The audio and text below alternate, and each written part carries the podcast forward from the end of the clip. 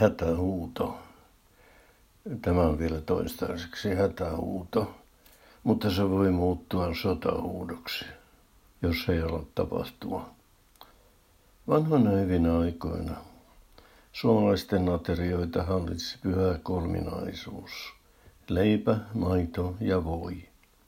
Se piti miehen tiellä tienestissä ja vaimon kotona kauhan varressa. Aamulla mies töihin lähtiessään laittoi päälleen puseron ja pussihousut ja jalkaansa kumisaappaat ja pakkasi reppuun maitopullon ja voileipäpaketin.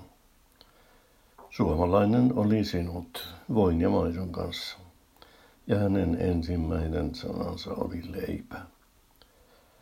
Jokapäiväinen perusruoka oli puuro, jota koko perhe söi yhteisestä padasta.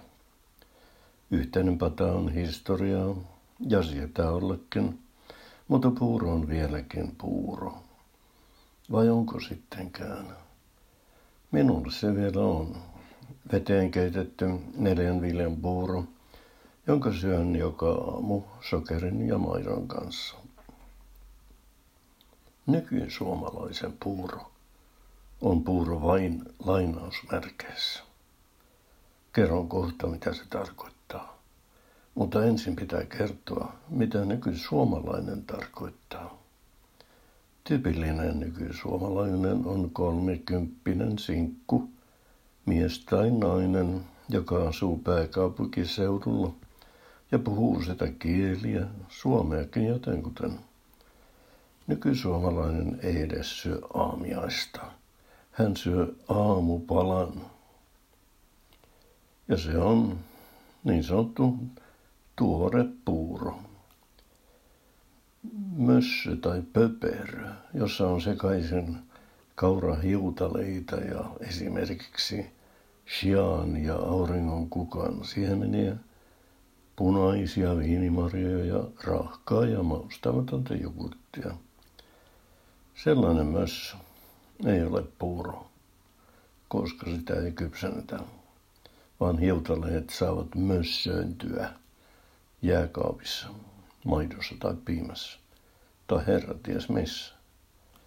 Sekaan heitetään siemenet, marjat, rahkat ja jogurtit.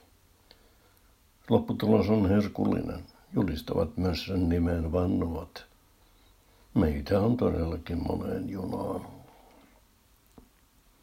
Ilokseni olen huomannut, että taistelussa perinteisen puuron puolesta en ole yksin. Saan arvovaltaista tukea, sillä ravitsemus suunnittelijatkaan eivät nimittäin purematta niele perinteisen puuron mollausta.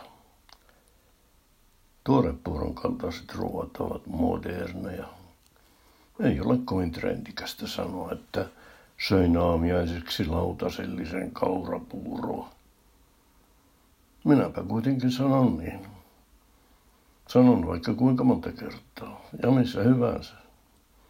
Mutta minä en olekaan nykysuomalainen ja ylpeä siitä. Tämä juttu on hätähuuto perinteisen puuron puolesta, mutta se on samalla myös hätähuuto suomen kielen puolesta. Tuore puuro ei ole tuore eikä puuro. Sellainen nimitys ei kelpaa.